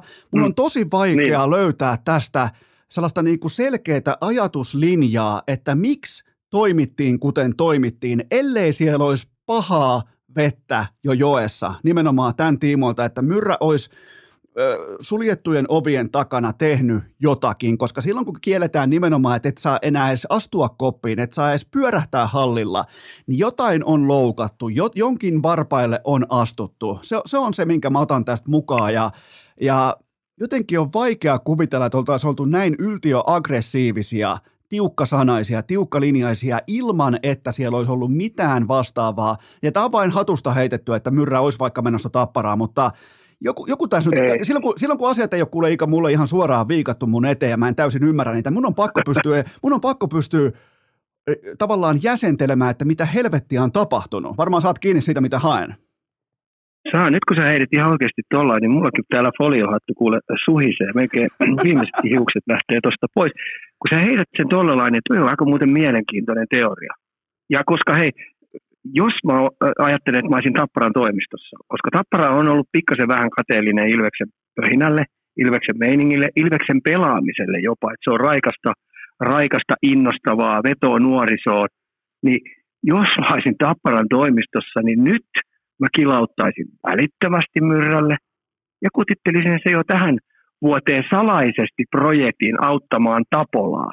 Koska tuommoinen tietotaito, mikä Myrrälle on nyt tässä matkan varrella kerääntynyt SM-liigasta, nuorten pelaajien tekemisestä, niin eihän tuollaista tietotaitoa voi jättää käyttämättä. Ja sitten kaiken lisäksi, kun Myrrä asuu jo Tampereella, niin ilman muuta, kun sä heidät sen tuolla tavalla, niin toi myrähän Tapparan kannattaa kutitella välittömästi omaa organisaatiossa, tavalla tai toisella. On se sitten päävalmentajana, päävalmentajan paikalle tai sitten apuhommiin, tai sitten vaan yleensä tekemään yleisesti juttuja nyt seuraavan projektin aikana tähän Tapparaan. Tämä on muuten, tämä, nyt ollaan aika ytimessä. Voiko, voiko joku kuuntelijoista, n- nyt kuuntelijat, jotka harrastatte fotosoppaamista, fotosopatkaa kuva, jossa Ikalla on foliohattu päässä, kiitokset. Joten tota, se, se me tarvitaan tähän kohtaan, mutta nyt kun mä vieläkin, vieläkin vähän jopa junkkaan paikallaan, mutta Ika, silloin kun joku asia ei ihan oikeasti näyttäydy selkeässä valossa ja, ja asioita tehdään tunteella, tehdään aggressiivisesti, pusketaan, työnnetään kirjekuorta eteenpäin, jopa tuhahdellaan kävellessä, niin mua aina kiinnostaa, että mitä ihan oikeasti on tapahtunut. Ja mun, mun järkiperusteet ei pysty keksimään mitään muuta kuin sen, että Myrrä on jo tapparan mies. Mm. Jumalauta. Se on hyvä, mielenkiintoista. Että tämä on hieno sala, salaliittoteorian perkaamista. Että tota noin, niin kyllä, tämä vaan. Ja parastahan tässä on taas se, että äh, Tampereella jääkiekko kiinnostaa. Just tämä. Tässä suhisee ja kuhisee. Just tämä. Kyllähän niin Ilves teki tässä markkinoinnisestikin tosi hyvä jutun.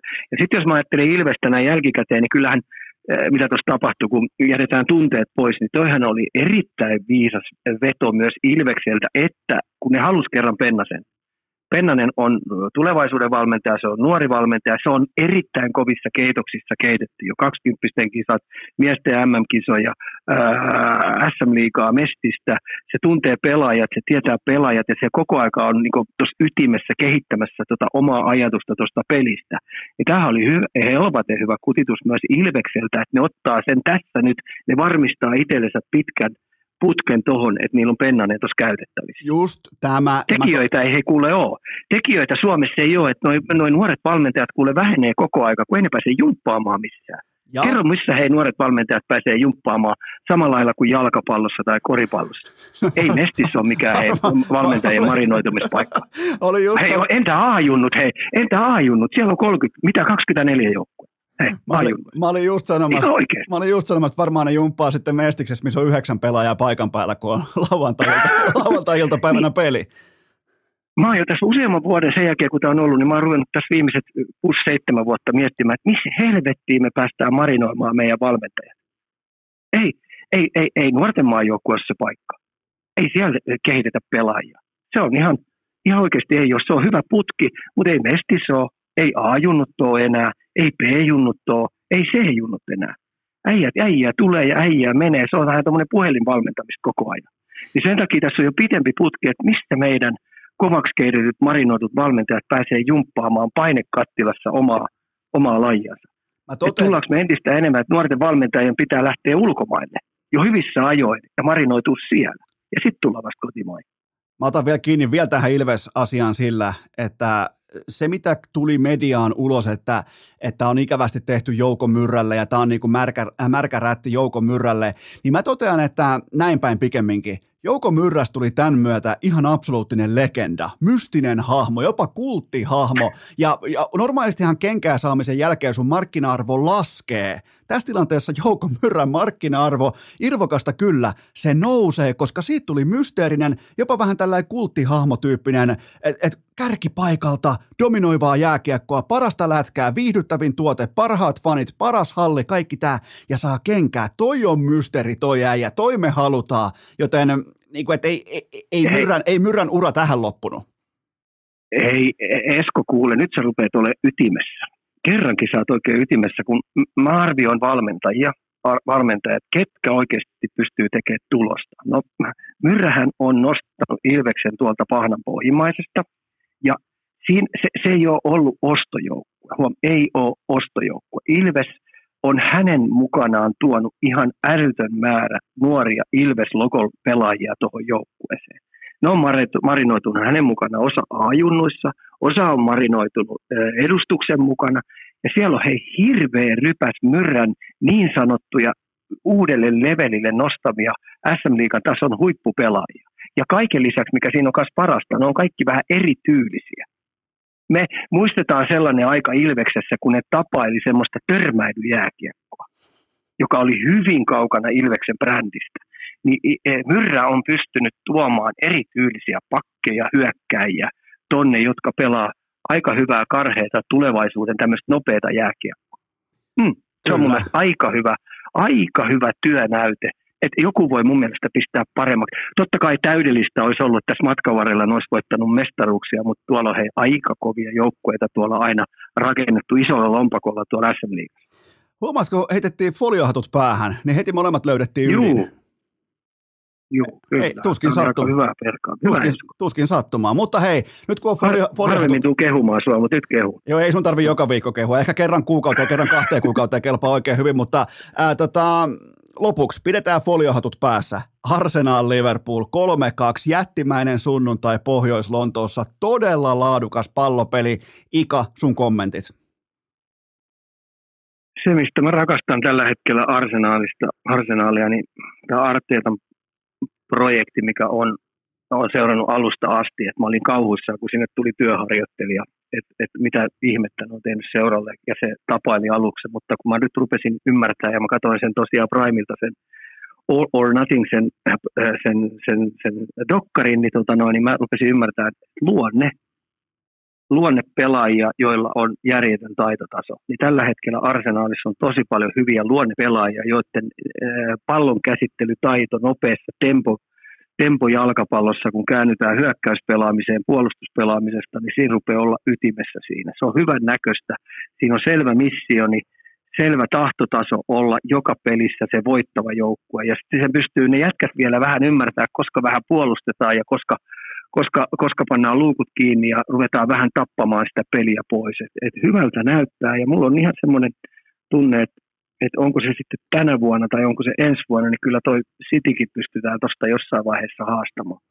Se Arteetan lopputuuletus, kun coachi tuulettaa tolla tavalla, pelaajat mukana, pelaajat ostaa siinä ympärillä, että vittu me otettiin se isot kolme pinnaa tästä, ja tämä on nyt se meidän ilta, niin kuin meidän sunnuntai-ilta, niin se oli hieno hetki. Ja sitä ei hirveästi tällaista tunnetta kuitenkaan välttämättä olla Emiratisilla nähty pieneen toviin, niin se oli jotenkin, se oli komea hetki, ja tollaisen voiton jälkeen Arsenal oli todella hyvä, siis todella monipuolinen ja laadukkaasti valmistettu tuohon jättiläisten kohtaamiseen, joten Ika, ei voi mitään muuta sanoa kuin, että et, e, et oli, kaiken kaikkiaan oli puhutteleva esitys. Oli, oli sitten kun tietenkin musta on tullut suuri fani, Valiosen Tomi Assu oli silloin, kun mä huomasin sen toiminnan. Eihän se koskaan tule varmaan ole ihan top-pakkeja siellä, top-puolustusmuurin jätkiä, mutta se luonne, mikä sillä on, se on samurai. Niin Martinelli esimerkiksi, musta on tullut suuri Martinelli-fani. Ihan käsittämätön luonne. Hieno katsoa tuollaista pelaajaa, joka antaa niin kuin jatkuvasti muille energiaa, mitä se voittaminen täytyy pitää sisällä, kun pelataan jalkapalloa. Kyllähän, kun ajatellaan muutenkin jalkapalloa tuolla kärjessä, kun top, top-sarjoja katsotaan Espanjaa ja Italiaa ja, ja Saksaa ja, ja tietenkin valioliikaa meidän kaikkien silmiä alla, niin kyllä se on niin järjettävän kovalla tasolla tällä hetkellä tuo jalkapallo. Et mä, en, mä, mä oon ruvennut miettimään sitä, että voiko tuo jalkapallo enää tuosta parantua ei. Ruvetaanko olemaan jo limitillä? No pelaajat tuskin voi hirveästi ainakaan enää nopeutua tai niiden liikennopeudet tällä niin kuin, voisiko sanoa atleettisuus tuskin tulee tuosta paranemaan nykypuitteissa. Et me nähdään, ei, ja kun tuo nä- pelimäärät on aika kovat kuitenkin, ne oli jätkillä koko aika. No, ei, ne, on, muuten, ne, on muuten liian, ne on liian kovat, ne on, ne on, ne on liian kovat Super. ja se tulee maksamaan kalliisti supertähtipelaajien, koska niillä on suurin piirtein kolme viikon loma silloin, kun on arvokisavuosi. Ja niillä on 11 kuukautta Joo. ja yksi viikko töitä jatkuvasti. Joka, jos, jos olet mestarien liikas koko ajan mennään, kapit kaikki päälle, rahantekone jyskyttää, niin mm. toi on, toi on ongelma. Mutta ei mennä kuitenkaan siihen. Mä kysyn sut vielä tähän loppuun Arsenal-osioon, että miten Arsenal välttää nämä sudenkuopat nyt, kun vastaan tulee seuraavaksi valioliikassa Mikkihiiriä, kuten Liitsiä, Sotoni, tulee Nottinghamia, niin pitääkö olla huolissaan? Ika, mä yritän aina jostain kaivaa, mistä Ika olisi vähän huolissaan, niin, niin onko tämä nyt se Arsenal, joka jyrää nämä pienempänsä tieltään? Jalkapallokin on luonnepeli, niin nyt tuossa joukkueessa rupeaa olemaan sitä sisäistä johtajuutta tosi paljon. Et kun siellä on Martinellin tyylisiä jätkiä useampiakin, jotka Takahan on ihan eri jätkä, mitä on, jo, on tänä vuonna tullut. Et tota, mä rupean entistä enemmänkin hahmottaa, että minkä takia se voi vähän pahasti. Siinä yhdessä vaiheessa ja joutu fanien, fanien tota noin, silmätikuksi ja sitä ruvettiin jo vähän savustaa, koska sillä sil meni vaan toi luonne pikkasen yli. Mä oon aina monta kertaa sanonut, että mieluummin yli kuin ali. Kyllä, samaa mieltä. Nyt se on ruvennut vähän niin kuin, niin, nyt se on ruvennut itteensäkin vähän niin kuin kahlitsemaan siinä, että nyt teki tuossa Liverpoolin pelissä huomasit, että yhdessä vaiheessa meinasi olla muuten lähellä, että siitä lähtee lapasesta. Niin muut pelaajat vähän huomasivat, että ahaa, Sakalla taas nyt vähän kattila kiehuu, se on äkkiä revittävä sieltä pois, ettei punasta lähde viuhumaan. Se... Niin tota, siellä on niin paljon luonnepelaajia, että tota, ne, ne tiedostaa sen, että näitä pikkasen alakerran joukkueita vastaan, niin ei voi vetää väli, vapaa-iltoja vaan on oikeasti pistettävä koko aika parasta tiskiä, koska ne pisteet on kuitenkin samanarvoisia. On sitten Liverpooli tai, tai, tai Manu vastassa, kun pelataan Liitsiä ja sieltä alapuolella olevia vastaan, niin ne on aina kolme pinnaa, niin mä en usko, että niistä tulee ongelmia tänä vuonna. Okei, eli Arsenal jatkaa valioliikan kärjessä. Ihan viimeinen poiminta, eikä tullaan loppuun tässä segmentissä, tullaan 20 minuutin limittiin aika lähellekin tässä. Mä tiedän kuule Ika, että sä oot kova nyrkkeilyn fani ja, ja sulla on laji taustaa, sä tykkäät katsoa, oot itsekin harrastanut ja, ja tykkäät muun muassa vaikka Arturia vastaan ottaa tiukkoja otatuksia, niin mikä, mikä on Ikan tuntuma? Viikonloppuna otellaan Suomen historian kaikkien aikojen suurin yksittäinen nyrkkeilyottelu, Deontay Wilder vastaan Robert Helenius, niin anna Ika sellainen keskiviikkoinen tavallaan niin kuin pohja-odotusarvo tälle matsille, koska mä oon todella luottavainen Heleniuksen kannalta, niin mikä on sun tulokulma? No joo, siis jotenkin Roppeni uraa tuossa kattonut alku, alkutaipaleelta lähtien, ja mähän olin ihan täpinöissään siitä, että me ollaan löydetty sellainen pommittaja, jolla on sellainen oikea suora, joka muuten oikeasti nukuttaa. Se, se voima, mikä siitä lähtee, se nopeus, mikä lähti, niin, tota noin, niin lähes järjestään ei löytynyt tältä planeetalta sellaista jätkää, että jos se saa rysäytettyä sen leuan kärkeen, niin muuten nukkuu.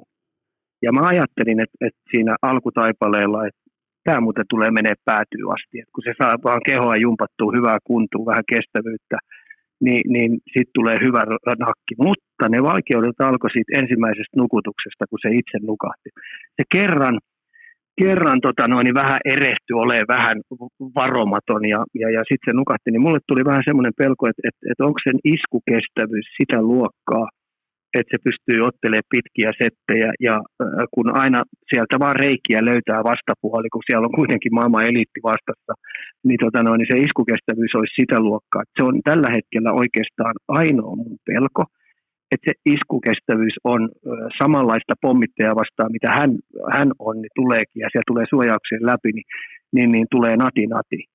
Mutta tota, mielenkiintoinen ilta on, ja mehän kaikki suomalaiset toivotaan, että nyt se jysäyttää sen jytkyn, ja, ja pistää tota noin, sen nukkumatti asentoon vihulaisen. Että kaikki mahdollisuudet on, mutta kyllähän toi on niin brutaali laji toi nyrkkeily, että, tota, että, että yksi virhe ja se voi olla sit siinä, että sä et kovin montaa mahdollisuutta saa, kun esimerkiksi pallopeleissä on koko aika pelataan paras seitsemää ja niin edes poispäin. Niin tämä on vaan yksi väärässä paikassa nukahdus, niin, tota noin, niin siinä suura saattaa olla. Mutta iso, iso nyrkkeilymatsi Suomen Suomen historiassakin kyllä kiistatta on. Ja sä varmaan urheiluihmisenä tavallaan myös arvostat ja tietyllä tapaa romantisoit myös tätä, että eihän Robert Helenius käytännössä ollut huippuurheilija pitkään pitkään aikaan, kunnes sitten suurin piirtein se oli syksyä 2019. Mä en tiedä mitä tapahtui, mä en tiedä mikä linjavalinta tehtiin tai minkälainen myöhäisherääminen. Me ollaan nimittäin Ropen kanssa samanikäisiä ja, ja, ja mä oon pelottavankin hyvin kartalla hänen urastaan, niin jotain tapahtui syksyllä 2019, siis kaikki painon pudotukset, kaikki atleettisuus, kokonais, miten se kantaa itsensä, ryhti kaikki, niin niin se muuttui kuin yhdestä iskusta ja sen jälkeen tota, Kof Natsia leukaan äh, pandemian alkumetreillä ja siitä eteenpäin sitten todella vahvaa näyttöä. Nyt sitten vielä äh, Wilderia vastaa sille, että sinne ei todellakaan olla lähdössä mihinkään niin kuin äh, Wilderin helpon bounce back ottelun tiimoilta, vaan sinne ollaan lähes voittamaan. Niin tämä on ihan eri ropea. Mä, tätä on helppo arvostaa. Joo, siis tässä on hyvä malli esimerkki niin kaikille urheilijoille, ne sitten joukkuelajin pelaajia tai yksilöurheilijoita, niin mitä aikaisemmassa vaiheessa sä oikeasti tunnistat, tunnistat sen, että mitkä sun heikkoudet on, mitä se vaatii, että sä lyöt itseäsi eliittitasolle läpi.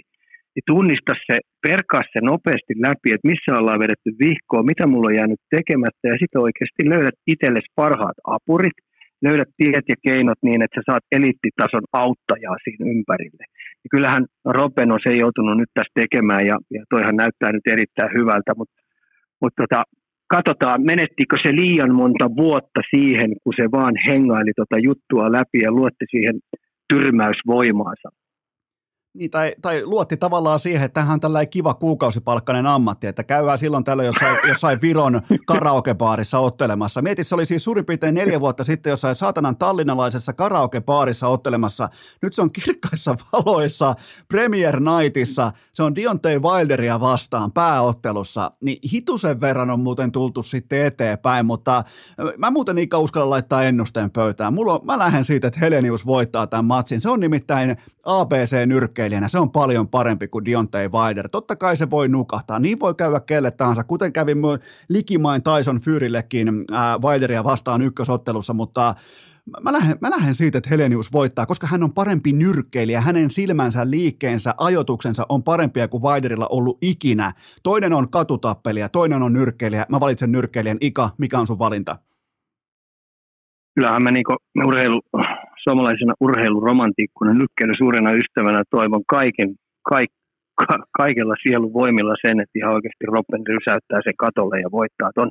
Ja mä vielä pelkaisin, että tämä on niin nuorisolle tosi hyvä malli esimerkki siitä, että kun sä lähdet tavoittelemaan unelmaa ja eliittitasoa, niin, niin, tota noin, niin rupeat tekemään kaikki viimeistä piirtoa myöten, että sä pystyt lyömään itsesi läpi. Ja nythän Robben on sen tehnyt, ja sen takia tästä täytyy nyt toivoa, että oikeasti se jysäyttää sen jytkyn ja voittaa ton matsin. No niin, Ika, nyt ollaan maalissa, voidaan ottaa foliohatut pois, pois päästä ja tehdäänkö sellainen juttu, että viikon päästä taas perataan? Joo. Kiitoksia, kiitoksia Ika Lehkonen. Kiitoksia. Ja kaikille kuuntelijoille sellainen loppukaneetti, että ihan normaalisti perjantaina jatkuu.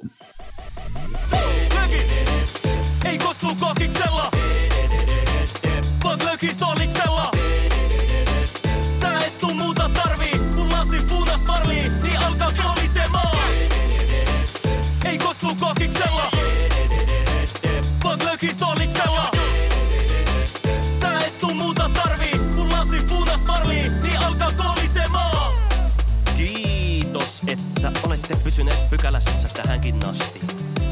Toivotan teidät kaikki tervetulleeksi myös jatkossa. Muistakaa nauttia elämästä arjen vastoinkäymisistä huolimatta. Allekirjoittanut kiittää ja kuittaa. Peliä. Oliko tämä jo tässä?